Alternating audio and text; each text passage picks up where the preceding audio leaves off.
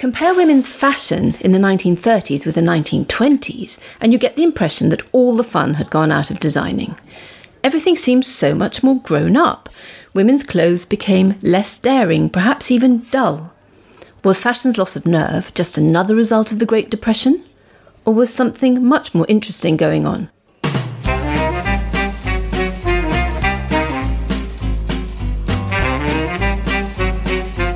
Hello, good to see you at the History Cafe.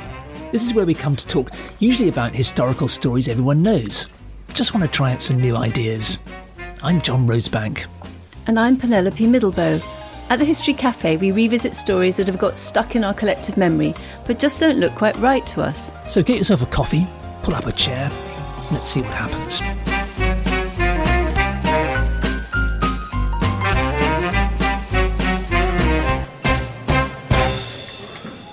Why did fashion become so much more conservative in the 1930s? By the end of the 1920s, hemlines had slipped down from the dangerous heights of 1926, and waistlines had resumed their natural place. The gamine figure of the flapper had grown up. Read your fashion historians, and you'd have the impression that the 1930s was a quiet time in which the shoulders became more architectural and fabrics cut on the bias were more flattering, but not much else changed. Until the end of the decade, hemlines doggedly stayed at the calf during the day and by the ankles in the evening. It was all rather, well, cautious. Now, the obvious explanation you'll often read for the conservatism of 1930s fashions was the worldwide economic depression that followed New York's Wall Street crash of 1929. It sounds so obvious. The Sears order catalogue of 1930 commented gloomily Thrift is the spirit of the day, reckless spending is a thing of the past.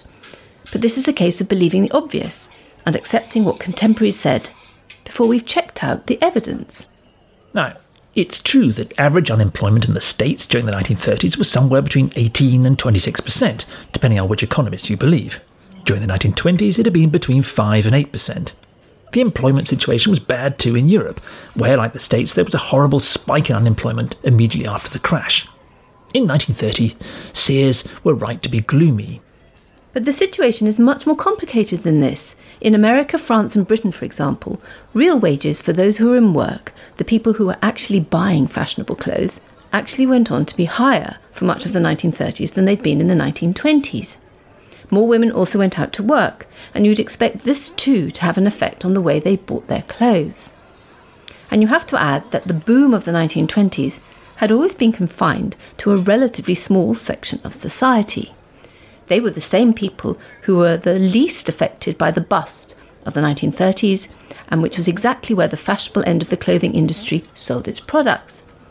For these people, the 1920s and the 1930s were not as different as they nowadays seem to us. Now, we could spend a frustrating day or two sitting late into the night trying to disentangle the calculations of competing economic historians over what happened in the 1930s. But as a simple explanation of what happened to fashion in this period, the Depression doesn't quite do the business. After all, who said that fashions in the 1930s were cheaper? The fact is that women in the 1930s were wearing fuller, more complex clothes that would have cost them more than a sack dress from the booming 1920s. Frills, layers, and ruffs were in. Waist became more nipped, and you had to wear undergarments in the new elastic fabrics to keep yourself in. You could emphasize the new broad shouldered look and your tidy waist by adding a bolero jacket, a capelet, or a shrug. You could accentuate your hips by a V shaped upper skirt yoke, and by 1938 by a bustle, or at least a large ribbon at the back.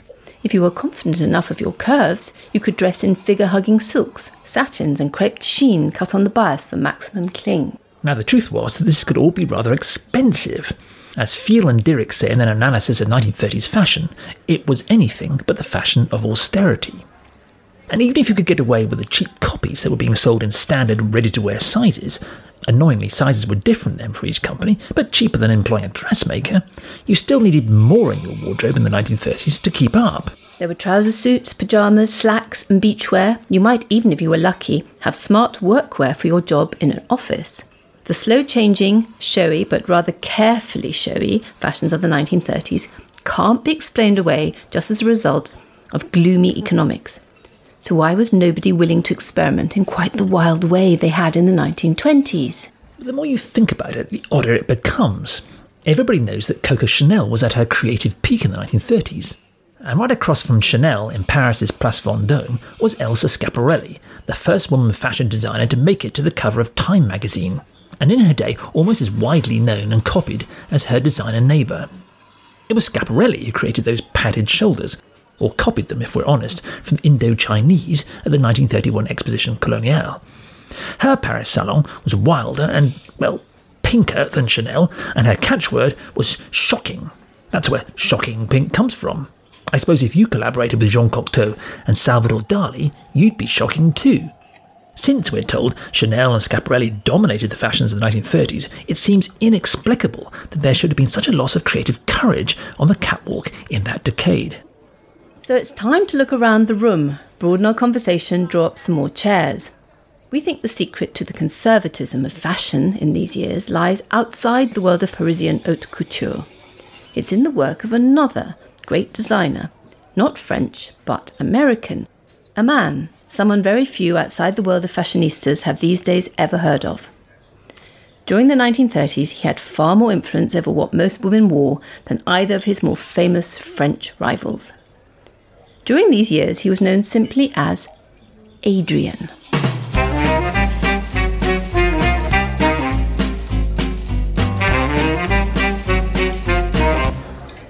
Adrian Adolf Greenberg came from Connecticut and found the New York School for Fine and Applied Arts so dull his teachers packed him off to their campus in Paris. While he was still a student there, Irving Berlin hired him to design costumes for his Music Box Revue. He launched an unstoppable career. In 1924, when Adrian was just 21, he was picked up by the set and costume designer Natasha Rambova to design costumes for her husband's film Sainted Devil. Rambova's original name was Winifred Shaughnessy, but in 1924, she happened to be in the middle of a brief marriage to Rudolph Valentino, who was then at his peak as a silent film star and sex symbol.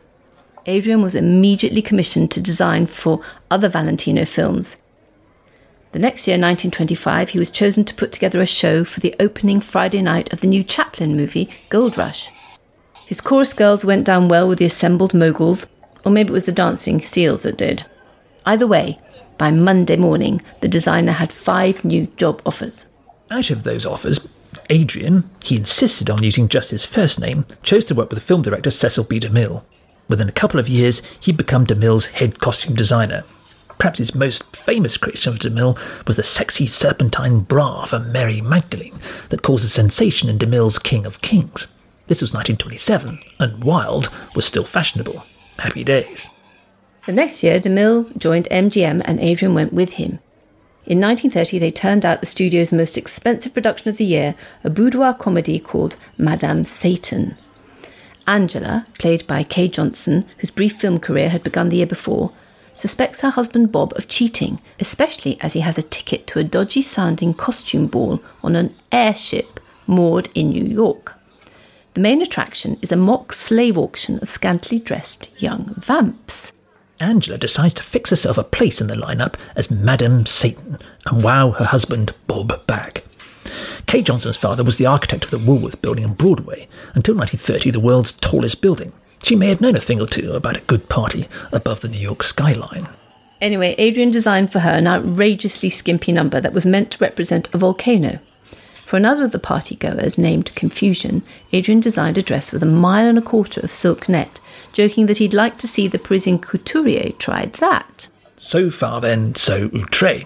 The spirit of the booming 1920s was still alive and strutting. All, however, was not quite as it seemed for Madame Satan, and we'll come back to that later. All we need to know now is that the film bombed at the box office. Soon after, DeMille quit MGM for Paramount, but Adrian stayed and became MGM's chief costume designer. Over the next decade, he would clock up over 200 films, he was responsible for a bewildering number of outfits, from the 1,200 costumes and 5,000 wigs and outfits for two poodles required for the film Marie Antoinette, to Dorothy's gingham dress and ruby slippers for The Wizard of Oz. It was Adrian who designed them all. Signing a contract that stipulated his credit would read Gowns by Adrian, he worked with Ingrid Bergman, Jean Harlow, Barbara Stanwyck, Lana Turner, Marie Dressler, Myrna Loy, Norma Shearer, Jeanette MacDonald, and every other famous name MGM signed up. By 1939, he was Hollywood's most prolific designer, by far. Adrian was perhaps best known as designer for Greta Garbo and Joan Crawford, both on and off screen. He worked with Garbo on Mata Hari and Grand Hotel, Queen Christina, Anna Karenina, Camille, Conquest, and many other movies, turning her rather ungainly figure into an icon, and working around her refusal to be seen in fur, velvet, lace, or a low neckline. It's said that Adrian designed almost everything Joan Crawford wore from 1929 to 1943, creating for her a characteristically strong shouldered look. It reached its apogee in The Women, a film which starred an all female cast of 130 and featured Adrian's gowns in a 10 minute fashion show. From the time he became MGM's costume chief, however, Adrian shared his 1920s exuberance. His 1930s designs for Garbo, Crawford, Harlow, Hepburn, and the other stars were elegant and mature, but never racy. Some of the daring had gone out of his film star fashion. And this turned out to be crucial for the clothes that women bought on the high street.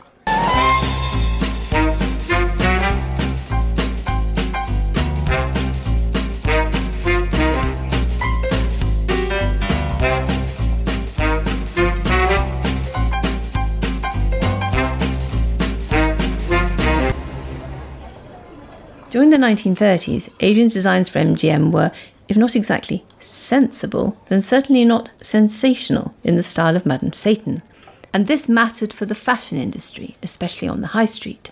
There had always been a close connection between early Hollywood and the rag trade. Many of the first movie bosses had started out in the clothing business. Louis B. Mayer had sold second-hand clothes. Harry Warner had repaired shoes. William Fox had been an inspector of glove-making fabric and Samuel Goldwyn had run a glove store. So film and fashion went, well, hand in glove. Now, an American study in 1928 showed that between 80% and 90% of all purchases were made by women. Studies at that time also showed that a majority of cinema goers were women, and that when the boyfriend came too, he'd usually been dragged to something she wanted to see. So the women's market was massive business. The potential for shifting merchandise, and especially clothes, through what appeared on screen was immense. Studios actively negotiated concessions and placements with big names like Macy's or mail order catalogues like Sears and Roebuck. You could go into a department store and find Miss Hollywood or Studio Styles and buy what you'd seen on the screen last night. The impact on women's fashion was potentially huge. So then, it was no surprise that the slouch hat and trench coat that Adrian gave Garbo in the 1928 film Women of Affairs made it straight into women's wear daily and spawned dozens of imitations. When Garbo wore a beret for the kiss in 1929, so did everyone else. When the next year she wore an Empress Eugenie hat in Romance, so did everyone else. Even if, as Mata Hari, she put on a jewelled skull cap or a veiled pillbox as Katrin Koerber Fane in The Painted Veil, so did everyone else. In 1932, Adrian designed a white organdy gown with ruffled sleeves and huge puffed shoulders for Joan Crawford in Letty Lynton. Copies immediately appeared in Macy's New York, and there it said they shifted half a million of them. Adrian had not only created perhaps the most widely copied dress of the decade, but had persuaded women everywhere that they needed to have those big shoulders. It was something that Elsa Schiaparelli could only have dreamed of and Adrian had done it in a film that was withdrawn almost immediately, ironically, on a charge of plagiarism. So, of all the designers working in the 1930s, you could make a strong case for Adrian as the most influential of them all. Which brings us to the question why, after a period of fun loving 1920s madness, did Adrian settle down to a 1930s conservatism that was not exactly dull, but was, shall we say, comfortable? A conservatism that seems to have seeped into the whole fashion industry.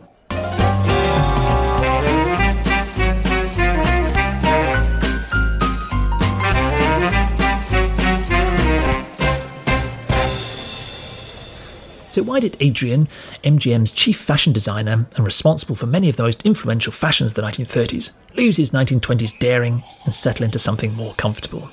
Well, at the simplest level, Adrian had to work with the stars MGM had chosen. He had, for example, to make Norma Shearer appear to have long legs and slim hips, not least because she was the boss's wife. Adrian's signature coat hanger shoulders and elongated silhouette did exactly that. Just as important, if MGM's lucrative clothing concessions were going to sell dresses to the ordinary girl in the high street, they had to cover up their short legs and big bottoms too.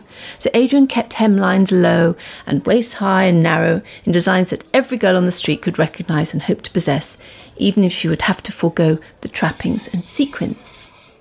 But we need to look further. We need to go outside the narrow discourses of the fashion industry if we're to understand why fashion took a conservative turn in the 1930s. By discourses, of course, we mean the ways people think and their ways of doing things in any particular period. Let's think for a moment about what was going on in the film industry. Adrian was designing for the camera at a time when cinematography was still a basic art. Better film stocks and the arrival of colour, even if it was only for selected sequences, were less forgiving than the old black and white film of the 1920s, where a generous layer of makeup and something from the actress's own wardrobe would often do. What was needed was detail that photographed well in mid close up. So Adrian added frills and ruffs around the shoulders and necklines. Hats also made a big impression, and as we've seen, Adrian experimented with them too. Camera lenses tend to broaden their subjects a little, and so less than perfect legs were best covered up, and big bottoms given a bow in disguise. The 1920s boyish flapper was too unflattering a look for most of MGM's stars and too monotonous for a studio turning out hundreds of features a year. What was required was something slimming and glamorous, but clearly structured, and that Adrian was brilliantly able to do. There was also a time lag between production and release. By modern standards, 1930s films were turned out with astonishing speed. A few at the bottom end of the B movie shelf were shot in a week. Over little more than 15 years, Adrian worked on over 250 films. Even so, it would have been impossible for him to keep his girls up to date in a twice a year catwalk led fashion market. Everyone remembered the shock when hemlines had dropped suddenly in the Paris winter fashion salons of 1929. Hollywood studios had had to junk thousands of expensive reels of film they'd already shot. At that time, in 1929, MGM's response had been to offer Coco Chanel a million dollars a year to design for Garbo, Dietrich, and Swanson. But after only three films, Chanel's designs were panned as dull or dropped altogether before the shoot started. Clearly, designing for film was different from haute couture. If your studio wanted to cash in on all that merchandise, it was best to hire your own designer and keep things straightforward.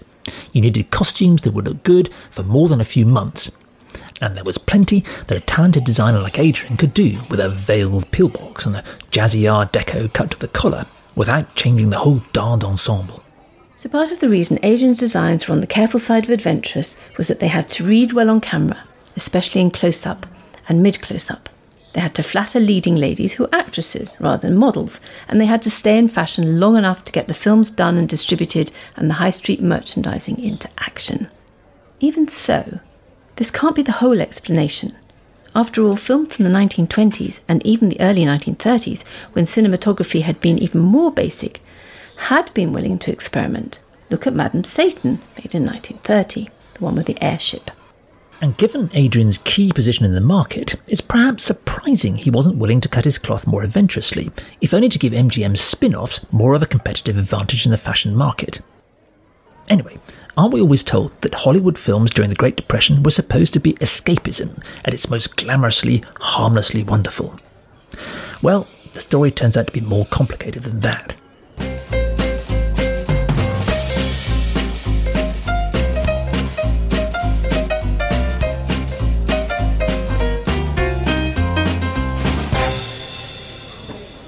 In her book Fashion and Femininity in 1930s Hollywood, Sarah Berry shows how the role of the screen heroine began to change in the late 1920s. The arrival of sound in 1927 changed everything. Female leads had to become fully developed characters. And what, argues Berry, most women now went to the movies to see, with or without their boyfriends, was not escapism, but aspiration. Joan Crawford made a career playing poor girls who made good. In Dancing Lady, from 1933, Fred Astaire's first movie, she played a stripper who lands the lead in a Broadway musical. In the 1937 film The Bride Wore Red, she was a cabaret singer who successfully poses as an aristocrat. Again and again, she plays a working girl who makes it to the top, not through a clever marriage or strings pulled by a wealthy father, but through hard work and smart gowns by Adrian. It was what the girl in the plush seat wanted to see it wasn't escapism, but a female edition of the American dream. You too can do this. You too can make it if you do your job and if you look the part.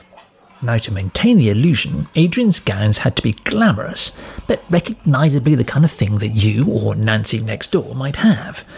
The trick also had the advantage that versions could be manufactured on a price line. The same design mass made for a variety of budgets. Conservatism was built in. And one thing Adrian's star clients always loved about his gowns was the way they reflected their personalities. This, too, suited the mass market. Nancy next door's mum had grown up buying clothes for different times of day morning, afternoon, evening. But by the 1930s, Nancy was buying her clothes to express the way she felt about herself. And this meant that when Adrian innovated, he had to do it carefully. Now, yearly fashion cycles are perhaps the oldest example of built in obsolescence. By 1930, other kinds of manufacturers had learned the trick too. It was a way of making something old look new.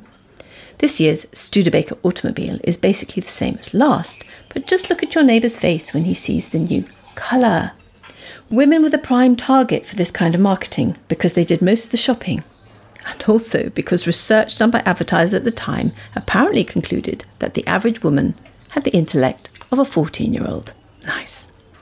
By the 1930s, film fashion was playing a version of the same game as automobiles. It was complicated because it was trading on women's aspirations. It touched that sense that you too can make it, you too can do this. Film fashion, therefore, couldn't be out of reach. However much stardust was thrown in, and even if the colours changed a bit, Adrian's gowns had to reflect what women already wanted. Gowns by Adrian were a glamorous, but sequined break on the market because they were designed for the narrow frame of the camera, because of the window of production times, and because they couldn't break too radically with what the girls in the back row were already wearing and could buy at Macy's. There was, however, another, perhaps even more compelling reason. When comedian Fatty Arbuckle was accused of murdering the starlet Virginia Rappe, something had changed in Hollywood.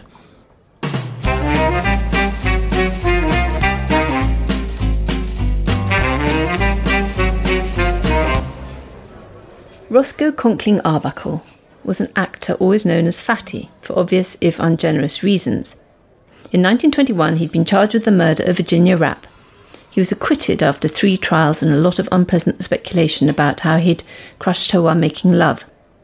But the affair produced a string of sordid tales about Tinseltown, around which a good many moral questions had already begun to hang not least from the on screen bathing scenes and orgies of Cecil B. DeMille's films like Male and Female and Manslaughter. Moral reformers caught the whiff of scandal. In 1922, a Presbyterian elder and former postmaster, Will H. Hays, H A Y S, was given the astonishing sum of 100,000 a year as chairman of the new Motion Picture Producers and Distributors of America and told to clean the place up. Hays was hopeless. As the 1920s good times rolled, Hollywood stars like Clara Bow literally spread their legs and bared their breasts, for example in the 1927 film Wings, and created the image of the sexually liberated flapper. Hays did nothing about it. In 1928, Joan Crawford first hit stardom dancing the Charleston while pulling on a pair of lacy knickers. It was the opening shot of a three part series Our Dancing Daughters, Our Modern Maidens, and Our Blushing Brides, which a trio of young jazz age things drank, danced, displayed, and debauched their way into marriage. By 1930, however, when the trio finally got hitched in Blushing Brides, Hollywood had moved on a step. In that year, under pressure from the Catholic Church, Hays Motion Pictures Producers and Distributors Organization had been forced to accept a new production code it was a 12 part list of commandments drawn up by the Jesuit Father Daniel Lord and a prominent Catholic journalist, Martin Quigley. Now, far from a backwards blast from the pulpit, the new Hays Code was based on up to date communications theory and moral philosophy. It set out to nurture the young and protect women and reflected a widespread moral consensus in the States. Some of it now looks horribly dated. For example, its ban on white but not black slavery, on miscegenation, meaning sex between races, and on adultery if it was presented attractively. But the code also requested nations and faiths be respected and banned cruelty to animals and children. It sensibly asked producers not to show cinemagoers how to murder, crack safes, commit arson, or smuggle, and urged them to treat surgical operations with good taste. And of course, the code had a lot to say about sex. But even here, you can hear the Jesuit and his friends straining to be reasonable. Dancing was fine unless it suggested sexual actions or indecent passions. Undressing should be avoided, but it was allowable if it was essential to the plot. Complete nudity was banned, even in silhouette, but beyond that, the code only forbade indecent or undue exposure, which left at least some room for a wriggle. When it appeared in 1930, the code was completely ignored. The years from 1930 to 34 are known to movie buffs confusingly as the pre code years, and in some ways they're among Hollywood's wildest. Studios were faced with crippling debts from having to buy the newfangled sound gear. Post Wall Street crash, movie attendances had dropped in some places by 35%. 6,500 out of 19,500 cinemas had closed. Studios were desperate for better box office. Universal tried a run of horror movies, Dracula, Frankenstein, and musicals like Whoopee. Warner's experimented with post Capone gangster titles like The Public Enemy and Scarface. DeMille had Claudette Colbert bathe in milk and flash her breasts in Paramount's Sign of the Cross. RKO found an anodyne formula with Rogers and Astaire, but then terrified and titillated its audiences with King Kong at the top of the new Empire State Building with a scantily clad Fay Wray in its paw. In their search for ratings, all the studios pushed the new code on vice, adultery, sex, drug use, and anything else they chose. By 1933, wrote one screenwriter, the code was not even a joke anymore, it's just a memory. In 1934, however, after Joan Blondell had run around Convention City in her underwear, and a scene from the story of Temple Drake had to be cut because it depicted rape with a corn cob, the pressure from the Catholic Church finally broke through once more. Enforcement of the Hays Code was put in the hands of a new production code administration under a tough Irish Catholic journalist called Joe Breen. From 1st July 1934, no film could reach the screen without a license from Mr. Breen's office. And that turned out to be no pushover at all. Not for nothing would Breen be described as the supreme pontiff or pope of motion picture morals. He even had the cartoon girl Betty Boop put into a long skirt. For the next three decades, Hollywood had to clean its act up. The case of MGM, where Adrian was designing from 1928, however, is different from the other studios. MGM was by some distance the largest of them and made its name from classy, elegant movies. By far its most prolific producer was part owner, head of production, and Norma Shearer's husband, Irving Thalberg. Now, Thalberg had always insisted on a minimum of good taste. He pioneered focus groups to watch early cuts and reshot where the audience verdict wasn't good. Although only 31 in 1930, he'd also been involved in the writing of the new code, and his studio seems to have tried harder than most to work with it. That's not to say that MGM was completely immune from the so called pre code slide into unrestrained experiment. It was when Tarzan's Jane, played mostly by Maureen O'Sullivan, but in this sequence by body double Olympic swimmer Josephine McKim, swam nude in the MGM's 1934 Tarzan and his mate, that the Catholic head of steam finally blew the whistle once again. But even here, MGM had shot at least three versions of the sequence, clothed, topless, and nude. Louis Mayer went to the court to defend it and lost, but the scene had always been intended to be easy to replace or delete. More often, however, MGM's output was distinguished in its careful handling of the code's bête noire. Take Madame Satan. You recall the Cecil B. DeMille party in the dirigible, for which Adrian had designed one of his most outrageously sexy costumes. This was 1930, the moment when the new code was being debated and accepted by Hays' office. The new MGM film was not quite the immoral romp it appears. Noting the objections of a then Hollywood censor, the improbably named Colonel Jason S. Joy, Adrian's gowns were toned down with the addition of a lot of body stocking. The party is disrupted by a thunderstorm and the airship is struck by a bolt from above. That'll show 'em. The partygoers grab parachutes and float down into the Central Park Reservoir. The baddie lands in the zoo's lion enclosure. So, despite some suggestive skirt billowing in the final descent, the moral balance has been restored. Our heroine wins back her man. All is well with America's moral consensus. At MGM, therefore, Adrian was designing his gowns in an atmosphere of institutional moral caution. Even in the pre code years before 1934, his MGM bosses, and especially the young but very influential Thalberg, were more inclined than their competitors to take a conciliatory line with their moral critics. There was, at the very least, a strong incentive for Adrian to keep things decent. No wonder his designs became more unadventurous.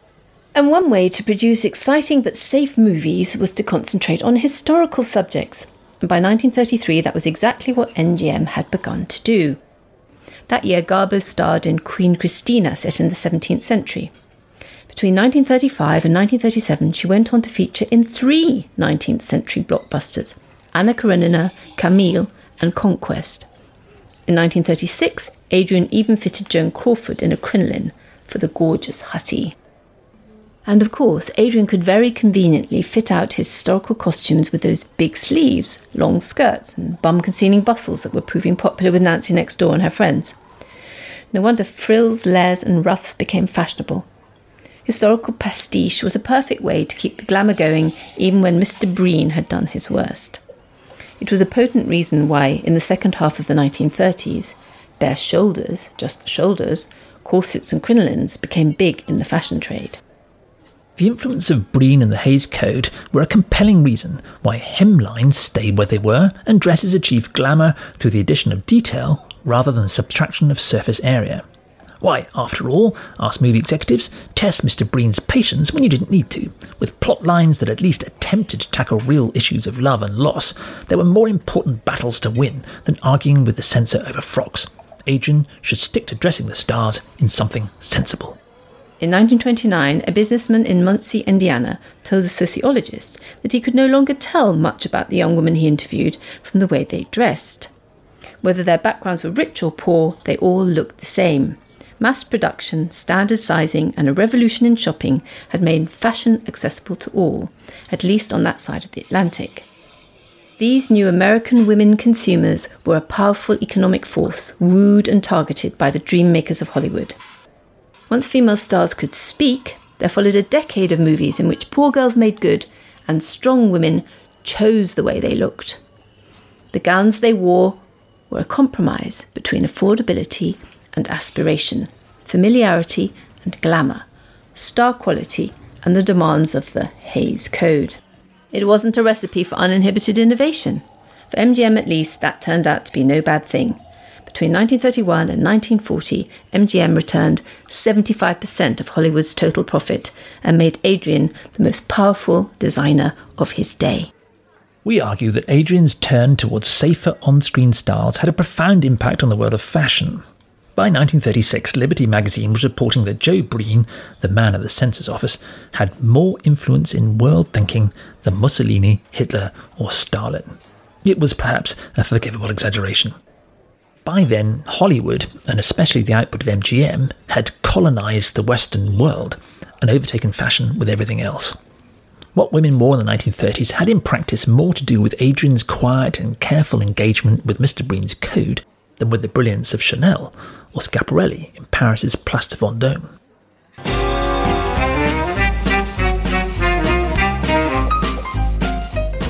For more on this story and others at our History Cafe, go to historycafe.org. There you'll find information about us and also about further reading you can do. It's also a way to ask us any questions you might have.